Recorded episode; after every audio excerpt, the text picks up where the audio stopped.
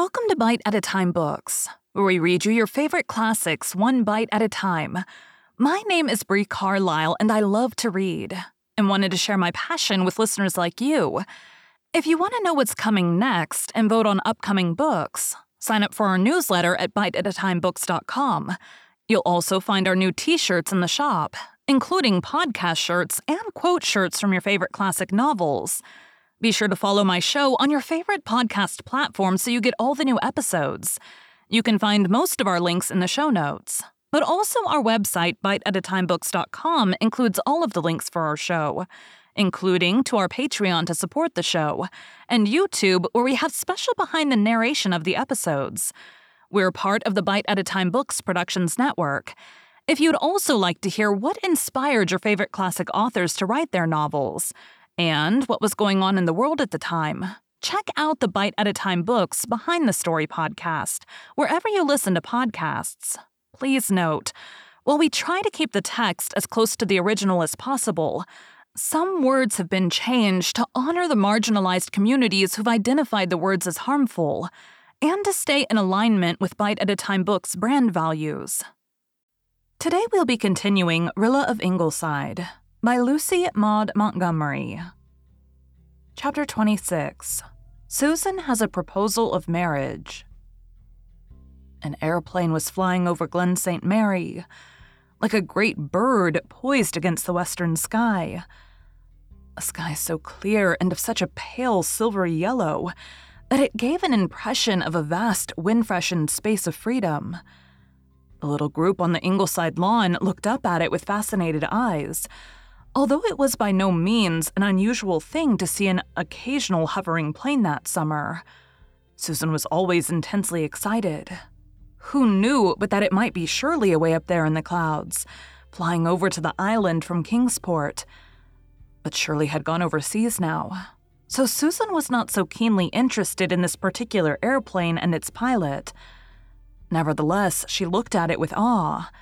"I wonder, Missus Doctor dear," she said solemnly, "what the old folks down there in the graveyard would think if they could rise out of their graves for one moment and behold that sight. I'm sure my father would disapprove of it, for he was a man who did not believe in newfangled ideas of any sort. He always cut his grain with a reaping hook to the day of his death. A mower he would not have. What was good enough for his father was good enough for him, he used to say. I hope it is not unfilial to say that I think he was wrong in that point of view, but I'm not sure I go so far as to approve of airplanes, though they may be a military necessity. If the Almighty had meant us to fly, he would have provided us with wings. Since he did not, it is plain he meant us to stick to the solid earth. At any rate, you will never see me, Missus Doctor dear, cavorting through the sky in an aeroplane." "But you won't refuse to cavort a bit in Father's new automobile when it comes, will you, Susan?" teased Rilla. "I do not expect to trust my old bones in automobiles either," retorted Susan. "But I do not look upon them as some narrow-minded people do. Whiskers on the Moon says the government should be turned out of office for permitting them to run on the island at all. He foams at the mouth, they tell me, when he sees one. The other day he saw one coming along that narrow side road by his wheat field, and Whiskers bounded over the fence and stood right in the middle of the road with his pitchfork. The man in the machine was an agent of some kind, and Whiskers hates agents as much as he hates automobiles. He made the car come to a halt because there was not room to pass him on either side, and the agent could not actually run over him. Then he raised his pitchfork and shouted, 'Get out of this with your devil machine, or I will run this pitchfork clean through you.' And Missus Doctor dear, if you will believe me, that poor agent had to back his car clean out to Lowbridge Road nearly a mile, Whiskers following him every step, shaking his pitchfork and bellowing insults. Now, Missus Doctor dear, I call such conduct unreasonable, but all the same," added Susan with a sigh, "what with airplanes and automobiles and all the rest of it, this island is not what it used to be." The airplane soared and dipped and circled and soared again, until it became a mere speck far over the sunset hills. With the majesty of pinion which the Theban eagles bear sailing with supreme dominion through the azure fields of air, quoted Anne Blythe dreamily. "I wonder," said Miss Oliver, if humanity will be any happier because of airplanes. It seems to me that the sum of human happiness remains much the same from age to age, no matter how it may vary in distribution, and that all the many inventions neither lessen nor increase it. "After all, the kingdom of heaven is within you," said Mister Meredith, gazing after the vanishing speck which symbolized man's latest victory in a world-old struggle. "It does not depend on material achievements and triumphs." "Nevertheless, an airplane is a fascinating thing," said the doctor. "It has always been one of humanity's favorite dreams, the dream of flying. Dream after dream comes true, or rather is made true by persevering effort. I should like to have a flight in an airplane myself." "Shirley wrote me that he was dreadfully disappointed in his first flight," said Rilla. "He had expected to experience the sensation of soaring up from the earth like a bird, and instead he just had the feeling that he wasn't moving at all, but that the earth was dropping away under him. And the first time he went up alone, he suddenly felt terribly homesick. He had never felt like that before. But all at once he said he felt as if he were adrift in space, and he had a wild desire to get back home to the old planet and the companionship of fellow creatures. He soon got over that feeling, but he says his first flight alone was a nightmare to him because of that dreadful sensation of ghastly loneliness." The airplane disappeared. The doctor threw back his head with a sigh. "When I've watched one of those birdmen out of sight, I come back to Earth with an odd feeling of being merely a crawling insect. Anne," he said, turning to his wife, "do you remember the first time I took you for a buggy ride in Avonlea? That night we went to the Carmody concert, the first fall you taught in Avonlea. I had our little black mare with the white star on her forehead and a shining brand new buggy, and I was the proudest fellow in the world, barring none. I suppose our grandson will be taking his sweetheart out quite casually for an evening fly in his airplane." "An airplane won't be as nice as little Silver Spot was," said Anne. "A machine is simply a machine. But Silver Spot? Why, she was a personality, Gilbert. A drive behind her had something in it that not even a flight among sunset clouds could have. No, I don't envy my grandson's sweetheart after all. Mister Meredith is right. The kingdom of heaven, and of love, and of happiness doesn't depend on eternals." "Besides," said the doctor gravely, "our said grandson will have to give most of his attention to the airplane. He won't be able to let the reins lie on its back while he gazes into his lady's eyes. And I have an awful suspicion that you can't run an airplane with one arm." "No," the doctor shook his head. "I believe I'd still prefer Silver Spot after all." The Russian line broke again that summer, and Susan said bitterly that she had expected it ever since Kerensky had gone and got married. "Far be it from me to decry the holy state of matrimony, Missus Doctor dear, but I felt that when a man was running a revolution he had his hands full and should have postponed marriage until a more fitting season. The Russians are done for this time, and there would be no sense in shutting our eyes to the fact. But have you seen Woodrow Wilson's reply to the Pope's peace proposals? It is magnificent.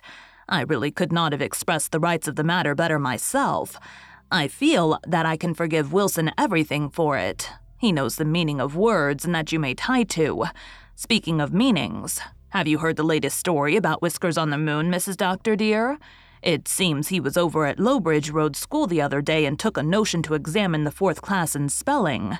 They have the summer term there yet, you know, with the spring and fall vacations being rather backward people on that road. My niece Ella Baker goes to that school, and she it was who told me the story. The teacher was not feeling well, having a dreadful headache, and she went out to get a little fresh air while Mister Pryor was examining the class. The children got along all right with the spelling, but when Whiskers began to question them about the meanings of the words, they were all at sea because they had not learned them. Ella and the other big scholars felt terrible over it. They loved their teacher so. And it seems Mister Pryor's brother, Abel Pryor, who is trustee of that school, is against her, and has been trying to turn the other trustees over to his way of thinking.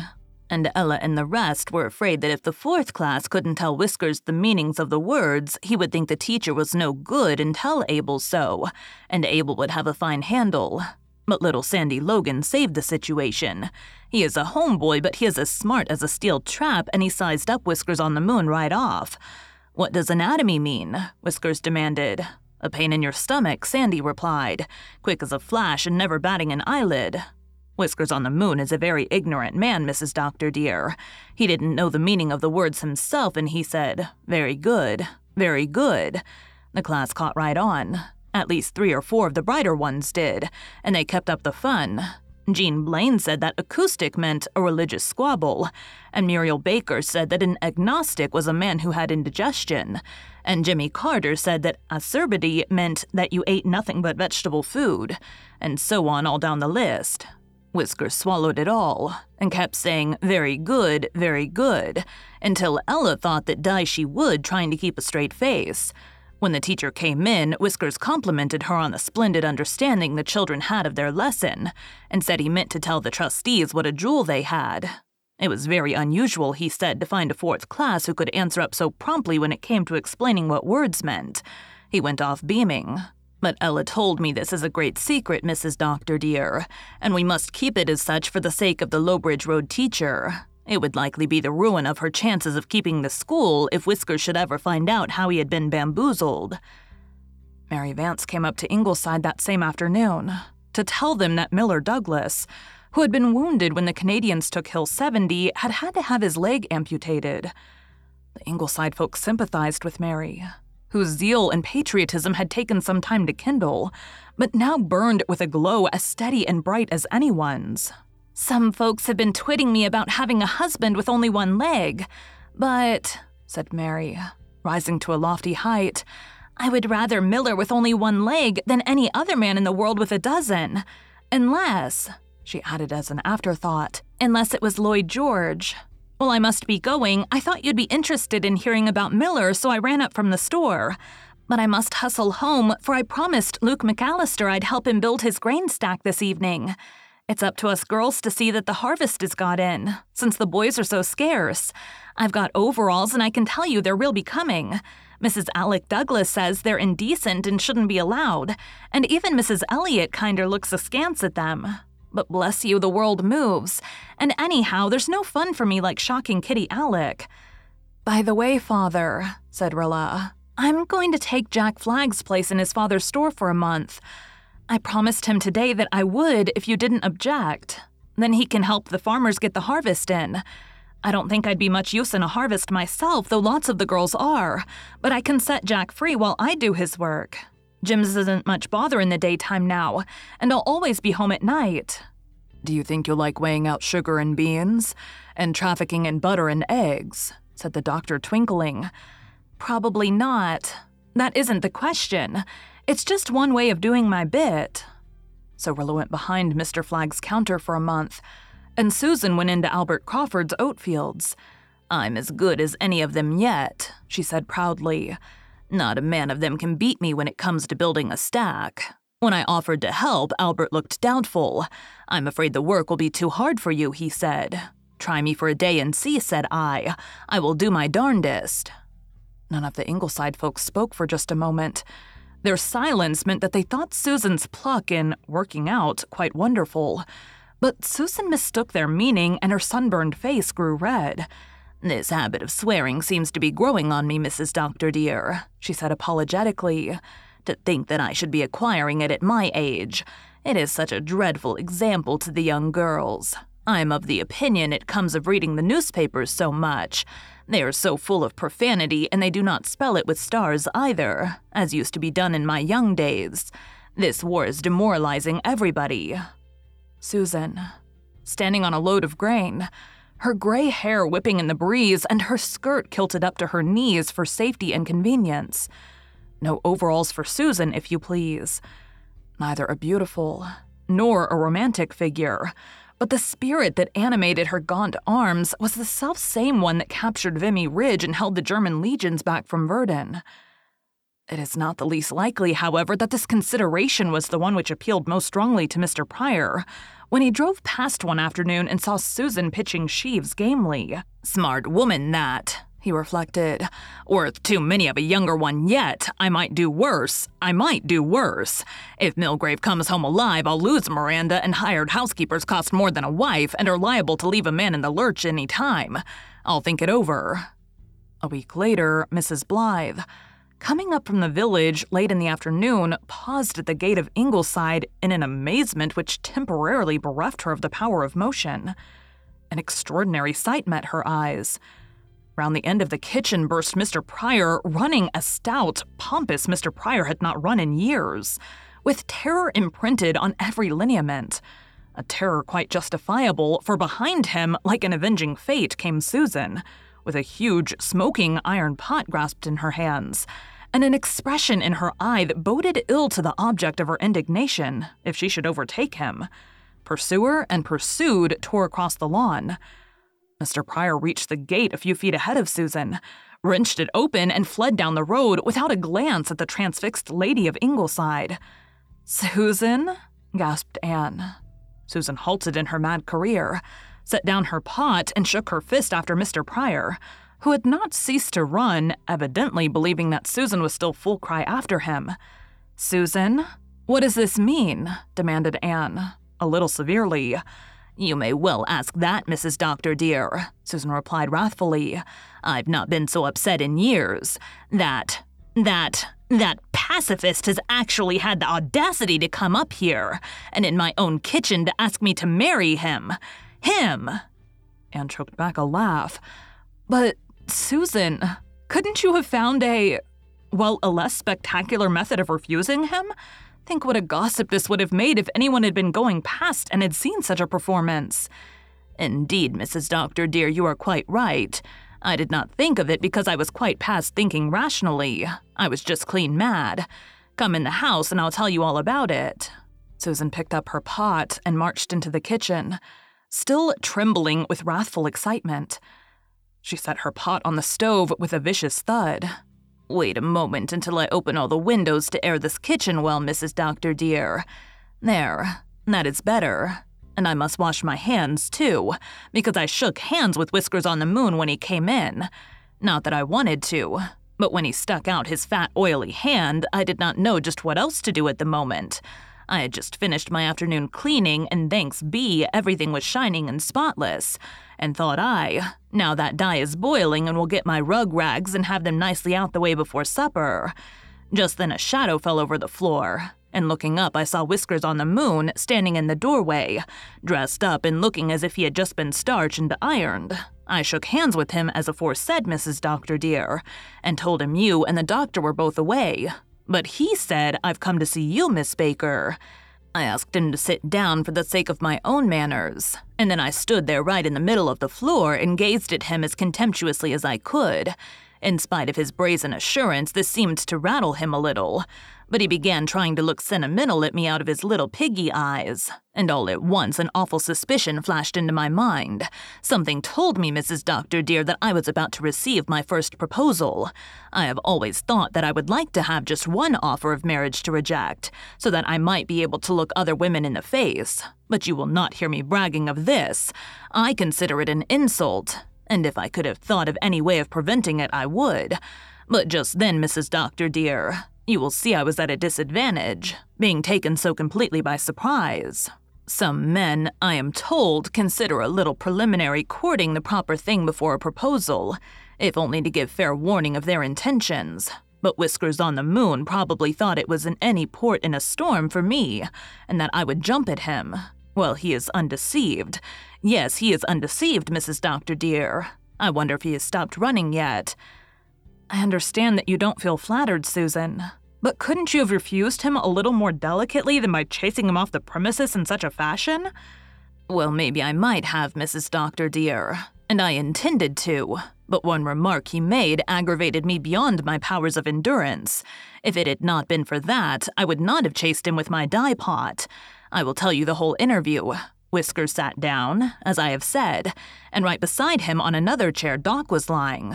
The animal was pretending to be asleep, but I knew very well he was not, for he has been Hyde all day and Hyde never sleeps. By the way, Missus Doctor dear, have you noticed that that cat is far oftener Hyde than Jekyll now? The more victories Germany wins, the Hyder he becomes. I leave you to draw your own conclusions from that. I suppose Whiskers thought he might curry favor with me by praising the creature, little dreaming what my real sentiments towards it were. so he stuck out his pudgy hand and stroked Mister Hyde's back. "What a nice cat," he said. The nice cat flew at him and bit him. Then it gave a fearful yowl and bounded out of the door. Whiskers looked after it quite amazed. "That is a queer kind of varmint," he said. I agreed with him on that point, but I was not going to let him see it. Besides, what business had he to call our cat a varmint? "It may be a varmint or it may not," I said, "but it knows the difference between a Canadian and a Hun." You would have thought, would you not, Missus Doctor dear, that a hint like that would have been enough for him, but it went no deeper than his skin. I saw him settling back quite comfortable as if for a good talk, and thought I, if there's anything coming it may as well come soon and be done with, for with all these rags to die before supper I have no time to waste in flirting. So I spoke right out. "If you have anything particular to discuss with me, Mister Pryor, I would feel obliged if you would mention it without loss of time, because I'm very busy this afternoon." He fairly beamed at me out of that circle of red whisker, and said, "You are a businesslike woman, and I agree with you. There's no use in wasting time beating around the bush. I came up here today to ask you to marry me." So there it was, Missus Doctor dear. I had a proposal at last, after waiting sixty-four years for one. I just glared at that presumptuous creature and I said, "I would not marry you if you were the last man on earth, Josiah Pryor. So there you have my answer, and you can take it away forthwith." You never saw a man so taken aback as he was, Missus Doctor dear. He was so flabbergasted that he just blurted out the truth. "Why, I thought you'd be only too glad to get a chance to be married," he said. That was when I lost my head, Missus Doctor dear. Do you think I had a good excuse when a Hun and a pacifist made such an insulting remark to me? "Go," I thundered, and I just caught up that iron pot. I could see that he thought I had suddenly gone insane, and I suppose he considered an iron pot full of boiling dye was a dangerous weapon in the hands of a lunatic. At any rate, he went and stood not upon the order of his going, as you saw for yourself, and I do not think we will see him back here proposing to us again in a hurry. No, I think he has learned that there is at least one single woman in Glen Saint Mary who has no hankering to become Missus Whiskers on the Moon. Thank you for joining Bite at a Time Books today, while we read a bite of one of your favorite classics. Again, my name is Bree Carlile, and I hope you come back tomorrow for the next bite of Rilla of Ingleside. Don't forget to sign up for our newsletter at bite at a time books dot com and check out the shop. You can check out the show notes or our website, bite at a time books dot com, for the rest of the links for our show. We'd love to hear from you on social media as well.